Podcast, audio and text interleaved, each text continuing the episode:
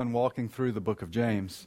Uh, we just have a few weeks left as we consider this uh, very practical and helpful letter. I hope you've been encouraged and challenged by it. I know that I have, thinking through um, what the gospel does to us, what regeneration does to us, how it changes us. And James just does a, a wonderful job laying out these practical changes that will take place in those who belong to Christ.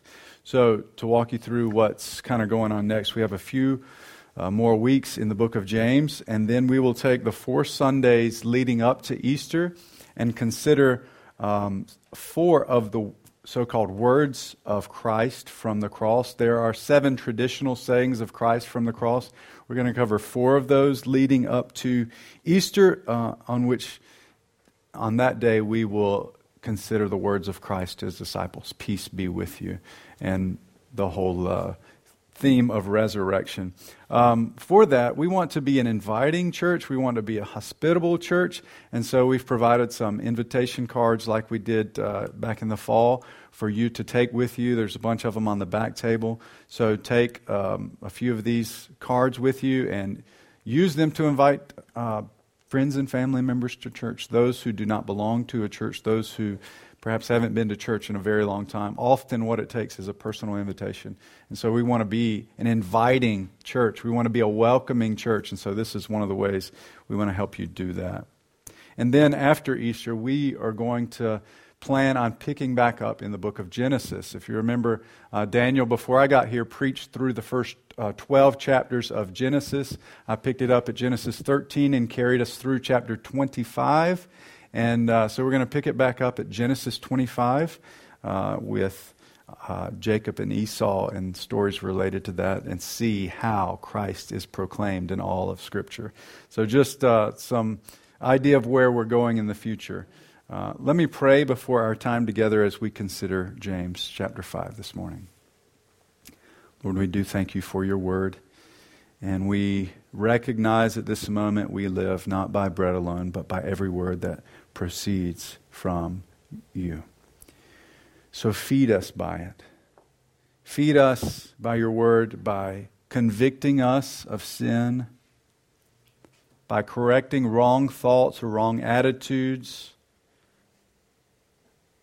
by showing us what pleases you, by giving us grace, which is found only in Christ. Do all of this by your word, by the power of your Holy Spirit uh, speaking through me, this vessel of clay, for your glory. We pray this in Christ's name. Amen.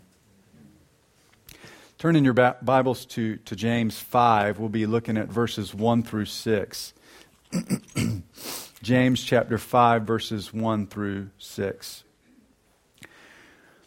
There was once a man who achieved the so called American dream. So he got such a good return on all of his investments that he had so much money he didn't even know what to do with it. That sounds like a good problem to have, right? We, we perhaps have seen examples of that. This guy has so much money, he doesn't even know what to do with it. And so he had an idea I'll store it away, store it all away in separate accounts so that they can continue to build uh, my prosperity. And I will say to myself, You have plenty of money for many, many years to come. It'll last a lifetime. Take it easy. Enjoy life. Eat, drink, and be merry. But God said to this man, You fool! You're going to die this very night. And what's going to become of your wealth? And Jesus says in his parable, this is kind of an updated parable of Jesus. This is how it will be with whoever stores up things for themselves, but is not rich toward God. And this is what James is getting at in these six verses this morning. He is echoing his brother Jesus in these words.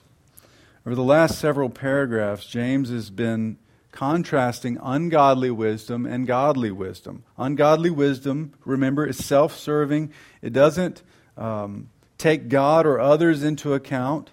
Godly wisdom, on the other hand, is humble. It is, It is others focused. It seeks to rest under God's authority and to serve others in love. Now, up to this point, James has been addressing believers, he's been addressing Christians. Uh, Christians sometimes who have fallen, fallen into worldliness, into, even says, spiritual adultery. Uh, at the beginning of chapter 4, he addresses those who are having fights and quarrels because of their selfish desires, and he calls them to repent in humility. And in verse 11, he addresses the brothers and sisters who are slandering one another and judging one another. And in verse 13, he addresses Christians who have begun to forget the sovereignty of God in all that they do. But for this section, this first time in chapter 5, James takes a different tone. In this instance, he takes a moment to address those who are not Christians. And he gives them really a, a scathing warning. He pronounces judgment upon these people. In this passage, James gives a prophetic warning to the unrighteous rich who are oppressing poor believers. So James's point is clear. Those who trust in wealth rather than God those who deprive the poor by hoarding up their wealth for themselves will suffer under God's wrath. Since God's judgment on the unrighteous rich is certain, we must make every effort in life to trust and serve God rather than money. And in light of Christ's return, we must be eager to share God's good gifts with others. So here's the theme for this message and I think of this text. Since God's judgment on the unrighteous rich is certain, we must make every effort to trust in and serve God rather than wealth. Since God's judgment is a sure thing, we can't simply spend our lives building up wealth for ourselves. To walk through this passage with you, I want you to see three truths about God's judgment on these rich. One, see its certainty. It is certain. Second, it is just and justified. And third, it serves, this pronouncement of judgment serves as a warning to everyone, believers and unbelievers alike. So notice first its certainty, the judgment on the rich, its certainty. God's judgment on the rich is certain. Now keep in mind, James is talking about a particular kind of rich person. Throughout this letter, when James is talking about the rich, he has in mind the unrighteous rich, those who have used their wealth to oppress and take advantage of the poor. Uh, these are those who have placed their faith in material possessions rather than in God. They've loved the world rather than God. They serve one master, and that master is not God, it is money. We have learned that those whom James is addressing uh, in, throughout his letter are primarily poor believers who have been dispersed throughout the region and have endured suffering and persecution. So we need to keep in mind who James is addressing in this paragraph. But at the same time, I don't think we should quickly brush these warnings aside as though they have no application to us at all. Now, we'll look more at how this applies to us later, but for now, I want us to consider this. If we've already seen that we can be guilty of spiritual adultery, would it be so entirely out of the question that we might be considered wealthy and even unrighteously wealthy compared with the rest of the world? Is that so out of the question that we could be guilty of this? You know how last week Walter Strickland, our guest, talked about blind spots. We'll have some other ideas on what some of our American Christian blind spots might be. But I have a sneaking suspicion, and this is speculation, but I think it has some merit to it, that our wealth, and particularly our ungodly use of wealth, may be one of the prevailing blind spots of our nation and of the church in America at this point in time. I mean, think about the statistics that come out regarding how little Americans give to charitable causes. It's unbelievable. And you could even consider how little Christians, church members, give to their respective churches, not to mention how much waste there is. Think about how much food you throw away on a regular basis. Now, can the poor afford to throw away excess food? Absolutely not. Think about the Christmas toys that never get played with, the clothes that we throw away, the gadgets that we waste. And the more I talk about this, the more I think about it, the more worried I get that some of us might be included in this number of the unrighteous rich. So, knowing that this is addressed to the unrighteous, unbelieving rich, we still ought to allow it to take aim at our own hearts and consider how we possess things, how we use our money, how we think about wealth.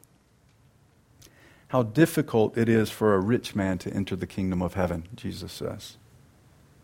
It is easier for a camel to go through the eye of a needle than for a rich man to enter God's kingdom. So you might ask, well, how much is too much then? How much wealth is too much? How, how, how much possessions? How many possessions are too many? when do I know I'm guilty of accumulating too much wealth? Well, my first answer to that is if you are human, then regardless of your wealth or lack of it, you are using it in some ways unwise and ungodly. We are sinners and we're going to sin in this way. We're going to sin in the use of our money.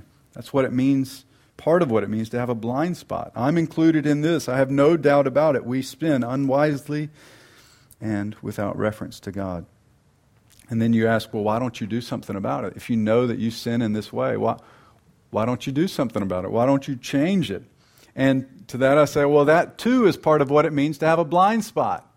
That, yeah, you even see that you have a problem, but you don't see clearly enough to actually do something about it, to do what's required to change the situation. In which case, we need sanctification. It will be a process by which we grow in our godly use of money, whittling away at our unlo- ungodly desires and attitudes toward money, and growing in our love for Christ and his righteousness, that we might seek him above all things. But back to this question how much is too much? How much wealth is too much? My second answer to that question is that the question itself, how much is too much, perhaps reveals an ungodly attitude and approach to wealth. The question itself, how much is too much, reveals perhaps an ungodly attitude and approach to wealth. Isn't it the same question as how far is too far? In these sorts of questions, we're asking, how close to the line can I get? How can I toe the line in remaining okay with God and yet still get a little bit of what I want? This is the wrong question. How much is too much?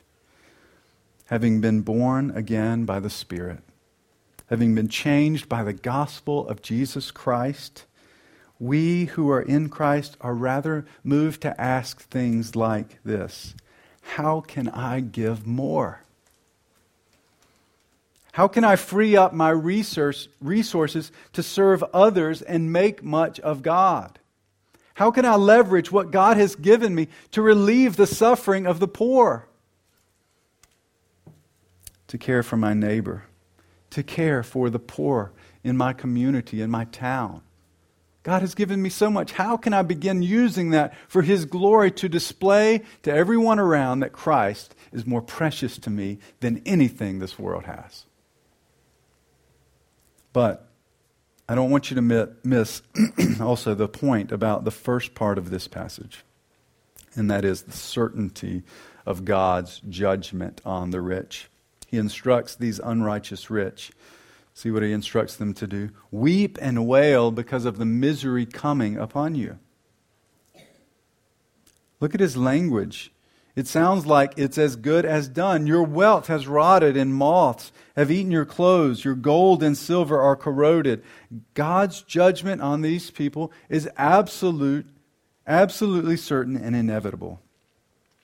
Now, we know that material possessions rot, and I know that claw, uh, clothes rot or get eaten by moths, but gold and silver, they don't rust, do they? They don't corrode, no, they don't. But James is using this metaphor to show the temporary nature of things, the temporary nature of our possessions. They won't last in the day of judgment. All that you've stored up will be gone.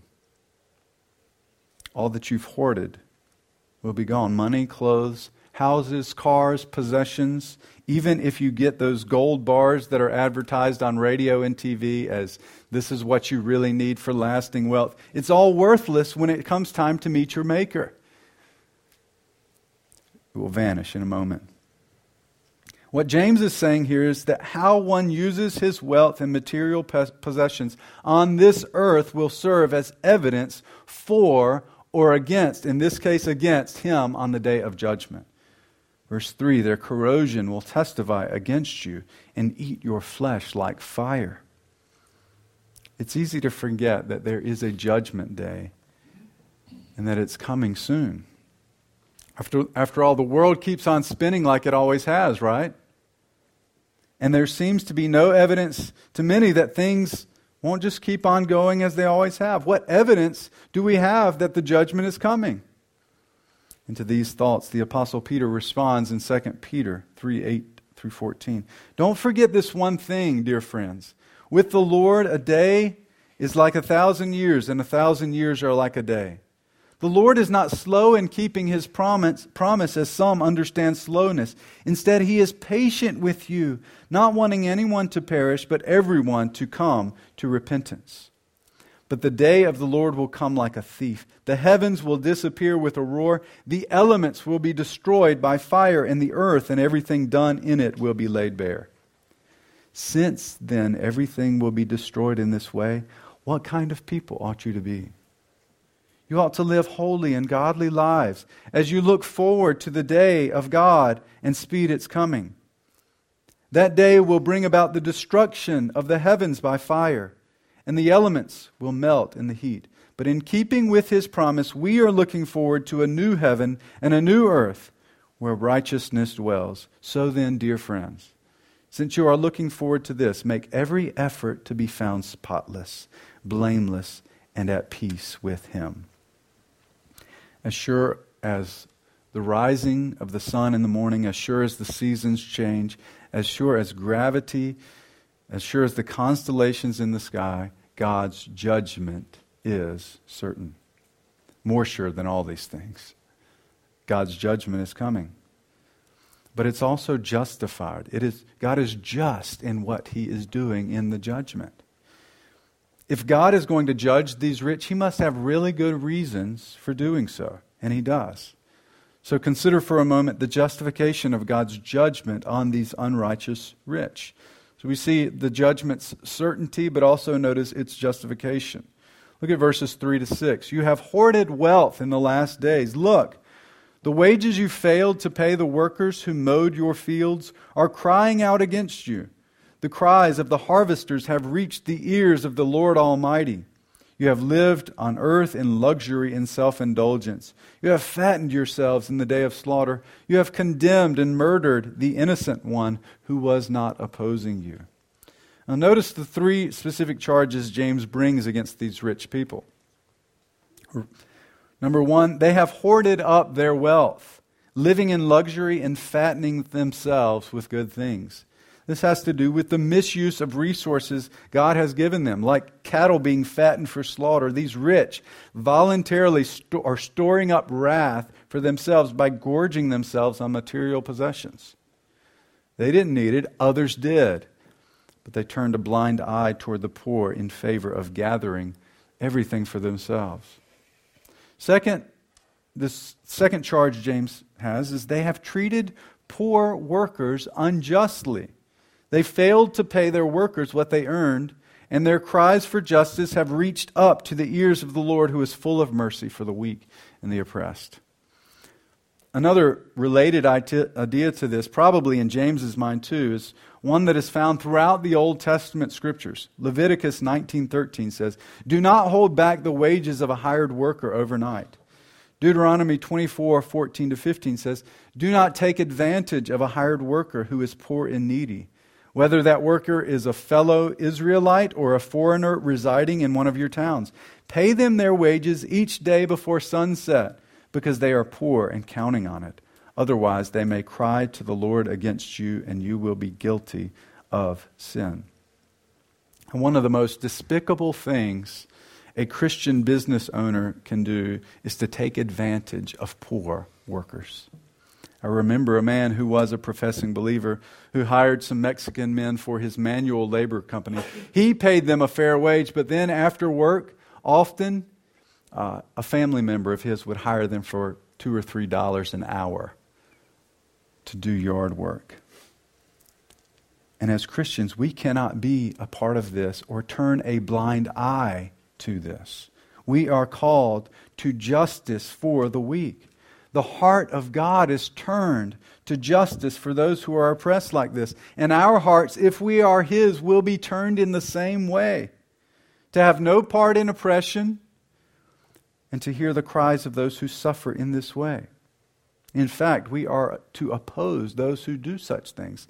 And this is not some appeal to like social, a social gospel, right? This is just the practical outworking of our faith.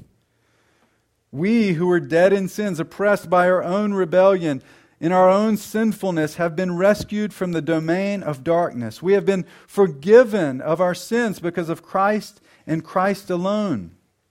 Any ounce of mercy you have received has been because of Christ.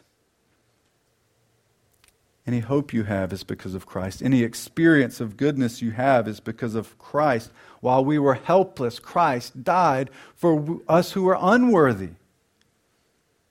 He rescued us from death and hell. And now our hearts move in compassion to the weak, to the helpless, to the poor and needy, to the immigrant to those who are not like us, to those who are rejected and oppressed by the world. So we cannot and we will not oppress others. And we will not stand by while others are oppressed. This judgment that James is pronouncing is coming on account of these things. It is certain and it is justified. And the third reason James gives for their judgment they have condemned and murdered the innocent one who did not oppose them.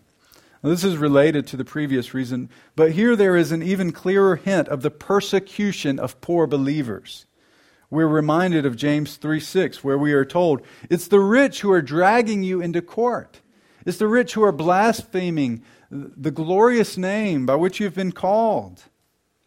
And on, on account of these things, too, the judgment of God is certain and justified. So, friends, let us take account of our lives, even in these areas. Are you hoarding up wealth for yourself? Do you focus on how much is too much rather than how much you can give away for God's glory? Do you pay a fair wage to your employees? Do you pay them in a way that is conducive to their prosperity and their needs? And if you're not a business owner, do you turn a blind eye toward oppression? Or do you stand up for those who are weak and become their advocate? Judgment of God is coming on account of these things. We have seen the certainty of God's judgment on these unrighteous, unbelieving rich. We've seen the justness of his judgment, and now let's consider this warning that it has for us its warning. God's judgment or the pronouncement of this judgment on the rich serves as a warning to us. So you come to this paragraph and you might think, why is he talking to unbelievers here in this letter to Christians? you may have wondered that sometimes as you hear me preach. You might look around the room and say, I know pretty much everybody here and they're all Christians, so why are you preaching to unbelievers? Why are you preaching to us as though we are not Christians? Well, I still warn unbelievers and call people to Christ, even if I don't see anybody I think is an unbeliever, for several reasons. One of them is that it's possible that professing believers are deceived about their spiritual state. It's possible they're still in their sins and they need to come to Christ. Another reason is that we Christians need the gospel just as much now as we ever did. We need to hear about sin. We need to hear about hell. We need to hear about the judgment. We need to hear about grace that covers all of our sins. We need to hear that Christ died for the forgiveness of your sins over and over and over again. And it never gets old. We need to hear of the wonderful salvation that is through by faith alone, by God's grace alone, by trusting in Christ alone. We need the gospel. A third reason is that in warning unbelievers, we Christians are stirred that we might not envy the position or the plight of the unbeliever. And finally, in the warning to unbelievers, there is a comfort to those who belong to Christ. So, why was James writing to unbelievers in a letter addressed to Christians? Well, number one, in case they were listening in.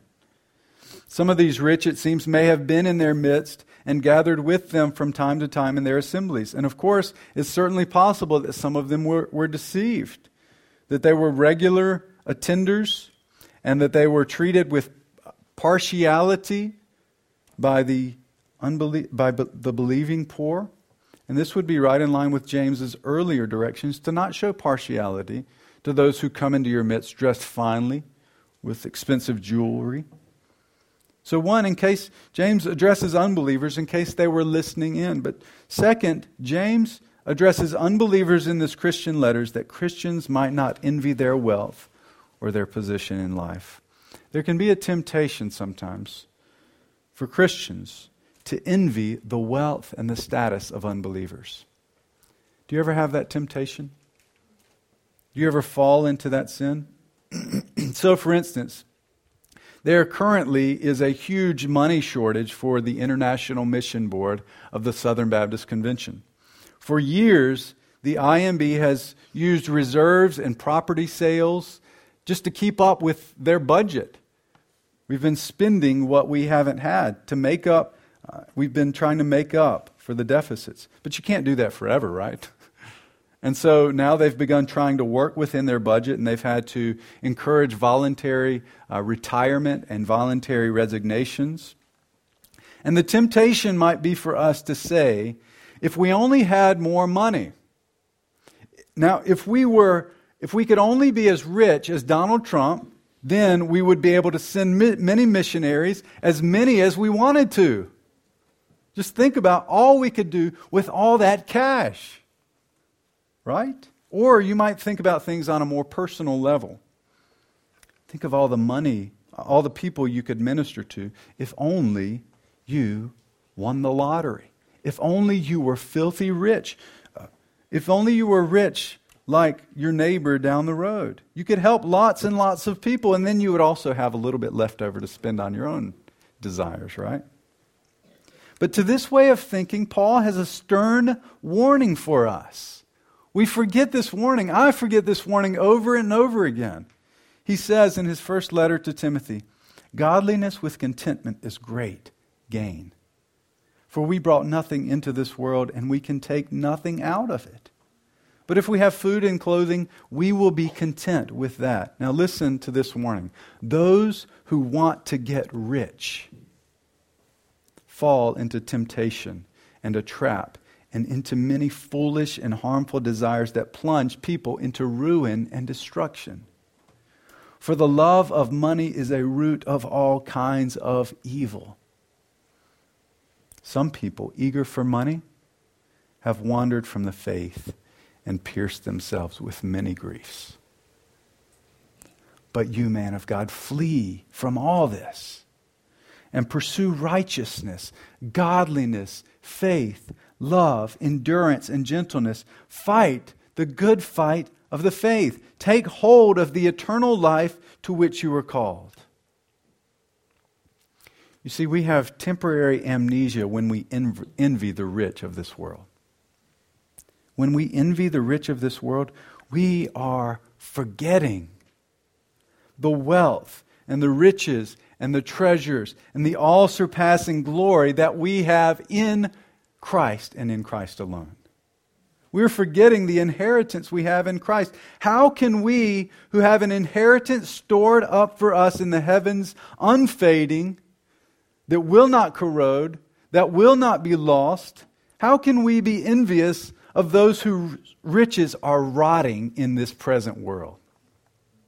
How can we who have Christ as our brother and God as our Father and the Spirit indwelling us envy those who are at enmity with God and will come to ruin on the last day? We cannot envy the rich. Doesn't make any sense. If we know and see the truth, there's nothing for us to envy anyway. This warning is here for our hearing that we might not envy the position or plight of the wealthy. Listen to what John Calvin says about this. James has regard to the faithful that they, hearing of the miserable end of the rich, might not envy their fortune. And also, knowing that God would be the avenger of the wrongs they suffered, they might be with a calm and resigned mind and bear them. And this is the third reason James addresses the unbelieving rich in a letter to Christians that Christians might patiently endure the suffering they face, knowing that God's justice will be done. We'll see this more next week. Do you see where James is going with this? Look at verse 7. Be patient then, brothers and sisters, until the Lord's coming. And verse 8 Be patient and stand firm because the Lord's coming is near. This is a call to the believers to refocus on the mission, to trust in God in the midst of their suffering, and to remember the purpose for which they exist. In this warning to the rich, James is calling us to faithfulness and endurance and patience in the midst of suffering until the coming of the Lord. And we can do this because we know that God is making all things right. All the wrongs will be made right when the Lord returns. Justice will be accomplished. The oppressed will be set free. The unrighteous will face their end, and we will be with the Lord always. but, you might say, is justice a good thing for us? After all, we have all sinned and fallen short of the glory of God. As you were hearing this message, were you not convicted at some points in your use of wealth, in your use of money, in your selfish desires? Toeing the line between faithfulness to God and the use of money and wanting to please yourself? Do you not sometimes envy the rich and want to be like them? Do you forget the riches that we have in Christ? So, yes, it's right to question whether or not justice will be a good thing for us. Because if we get justice, we will get wrath. This is, again, why we need to hear the gospel over and over. We are taught in Scripture that God is just and therefore he must and will punish sin. But the gospel is that Christ died in the place of sinners. He's the only one who could stand on the side of justice and not be judged under the law, for he kept the law perfectly. He lived every day for God's glory. He didn't desire the riches of this world, for everything in heaven and earth belongs to him. And yet he died on the cross for sinners, for those who desire temporary treasures that will not last. He died so that we could be forgiven of our sins and escape the judgment we deserve. And now, any and all who call upon Christ in faith will have nothing to fear on the last day. Rich or poor, blue collar or white collar, red, brown, yellow, black, white, for all who repent of their sins and trust Christ to save them based on his perfect life, sacrificial death, and powerful resurrection We'll only have joy on the last day when we see our Savior face to face. And so until then, we pray with Agur, son of Jakeh, in Proverbs Give me neither poverty nor riches, but give me only my daily bread. Otherwise, I may have too much and disown you and say, Who is the Lord? Or I may become poor and steal, and so dishonor the name of my God. Let us pray together.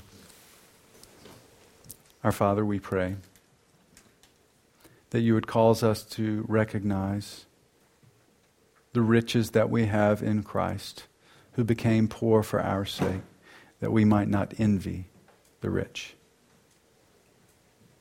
Give us so much joy in Christ that everything in this world becomes fading in our eyes, like it truly is, that everything else in this world becomes nothing compared to the all surpassing worth of knowing Christ Jesus and being found in Him.